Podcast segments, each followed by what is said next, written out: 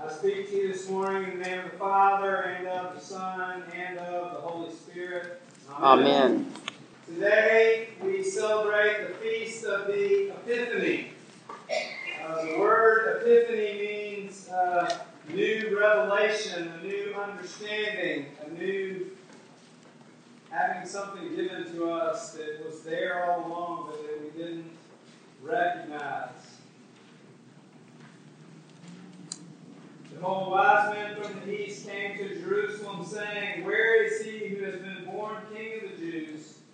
For we saw his star when it rose and have come to worship him. And then Herod says, Go and search diligently for the child, and when you have found him, bring me word that I may come and worship him. And going into the house, they saw the child with Mary, his mother, and they fell down and worshipped him. Then, opening their treasures, they offered him gifts gold, frankincense, and myrrh. So, uh, the, the best way I have heard it described, uh, an epiphany is literally like going into a dark room and having a dark room and having the light clicked on. Uh, actually, our lesson from Ephesians says the unsearchable riches of Christ and to bring to light for everyone what is the plan of the mystery hidden for ages in God who created all things. So it's to bring light to something that's already there. We can't see until the light is turned on. Uh, this past week, Jenny Rains, our communications director, was here at church and had her toddler son, uh, Gray, with her. And Gray was strapped in the car seat in the back, and Jenny came and grabbed someone in the office, and I walked her out. And I was kind of flirting with Gray in the back of the car. And uh, I tickled him, and he laughed, and I teased him, and he laughed. And then all of a sudden, at about round three, he was done with me. and so what he did is what kids do when they're done with you. He promptly covered his own eyes so I couldn't see him anymore. you know, uh, when the light goes out, you can't see what's there. And he covered his eyes, and I played along, and I said, Jenny. She said, What? I said, Gray just disappeared. And he giggled, and we went on our way. But, but, but, but light just brings to the fact that which is already there. And, and that's what Epiphany is about. God bringing light to the fact that Jesus has always been there since the beginning. In the beginning was the Word, and the Word was with God, and the Word was God. To look at this morning for just a few minutes is the wise men. And there are three things that the wise men did, and I think they are good models for us about what to do, they teach us about who we are as God's children and about who God is as well. Uh, the first thing is that the wise men sought Jesus. They were looking for him. They were going in search of him. The second thing is that the wise men worshiped Jesus. When they came into the house, they saw the child and they fell down and worshiped him. And the third thing is they opened their treasures and they offered him gifts. So they were seeking, they were worshiping, and they were giving. So those three things that they did seeking, worshiping, and giving. The first is seeking. Uh, I would put forth, brothers and sisters, that each and every one of us in this room, everyone you know, is seeking something all day, every day. Some days we're seeking the good, some days we're seeking the not so good. If we're honest, lots of days we're just seeking to keep our head above water, just to get the children fed and the bills paid and the laundry from taking over our lives.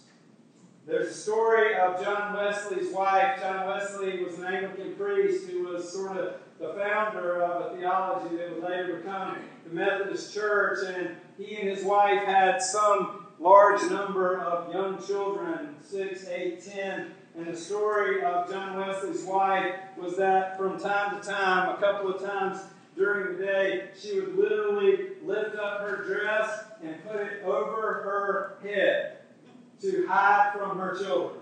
And the rule was if you were one of the children, if you messed with mom when the dress was over the head, punishment was swift and severe. And they just left her alone.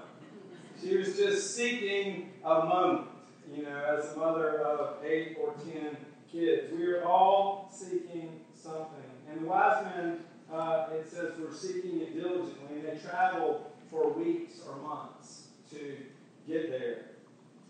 One of the things I would like to put forth is that this season of Christmas slash Epiphany is ultimately not about us seeking God, but it's about Christ seeking us. God comes into the world and puts on flesh as Jesus. He reveals himself to the wise men and reveals himself to us because he's seeking us. Thanks be to God, he is coming after you and me to rescue us, to bring us back into wholeness and into relationship with him. So seeking. Uh, number two is worshiping. Uh, worship, the word worship uh, literally means ascribing worth to something else. That we're saying that you are worthy of our praise. You're worthy of our admiration. You're worthy of our thanks. You're worthy.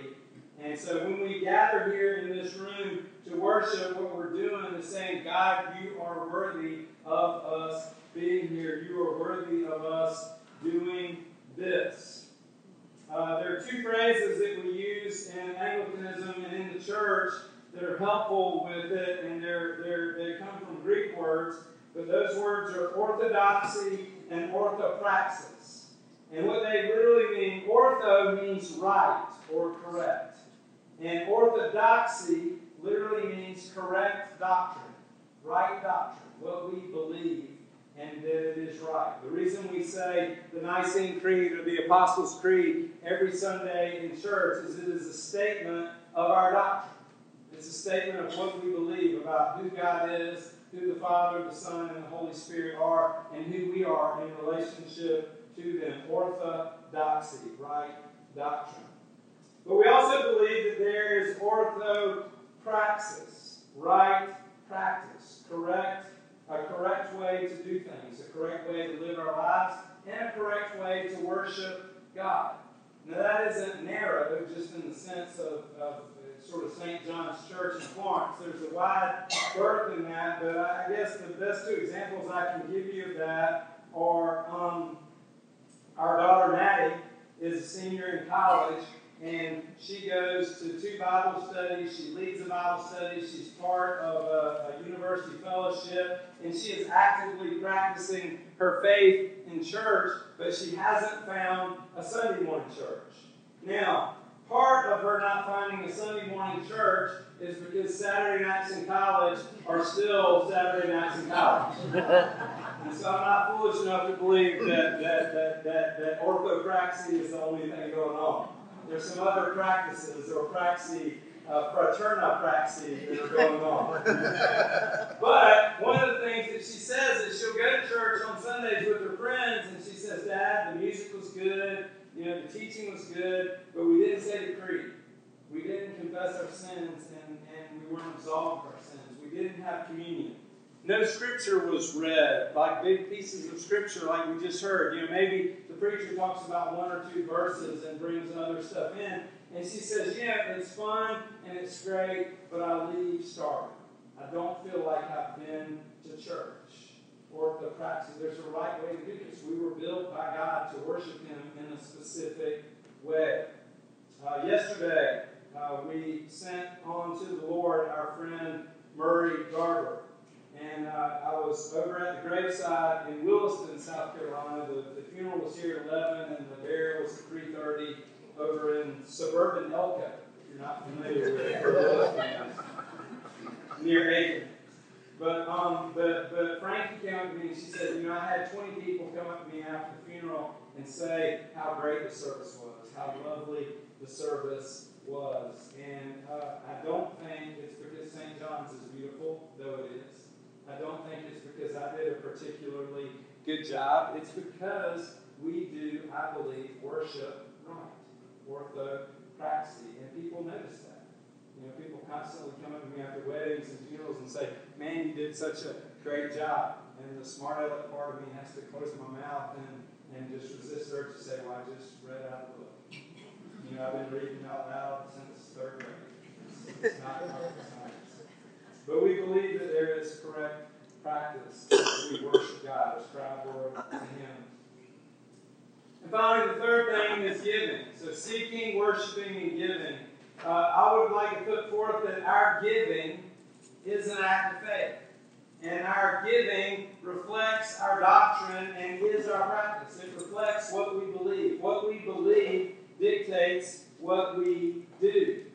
Um, we're in uh, the, the part of our stewardship campaign where we're working on budget, and if you haven't filled out your pledge card yet, we need you to do that. I'm going to talk more about that during the announcements.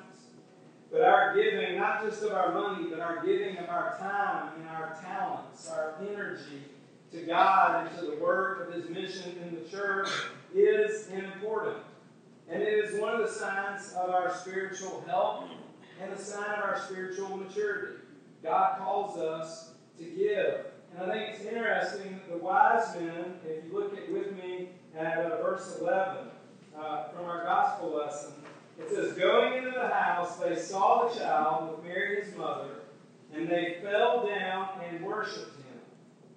And then it says, and I think this is important, then opening their treasures, they offered him gifts of gold, frankincense, and myrrh.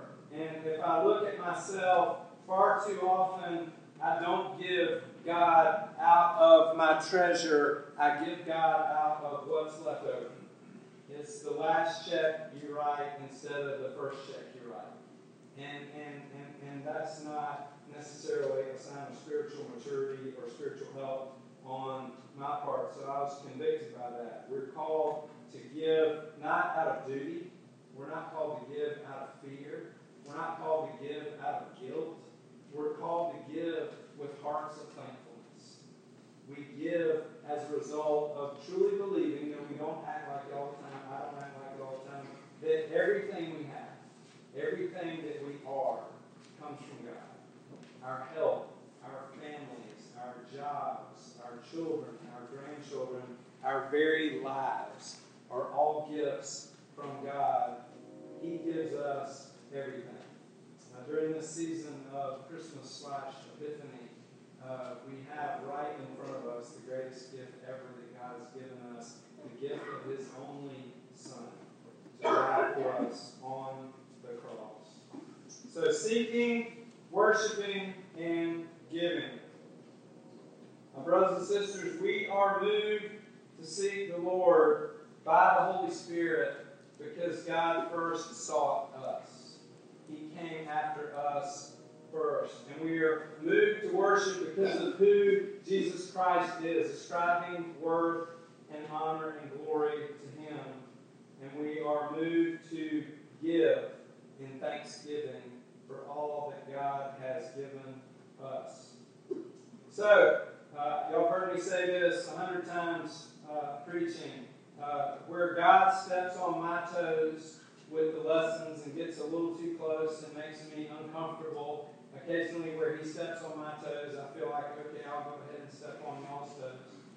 And so these lessons step on my toes. But just three questions for us, because we're all doing it.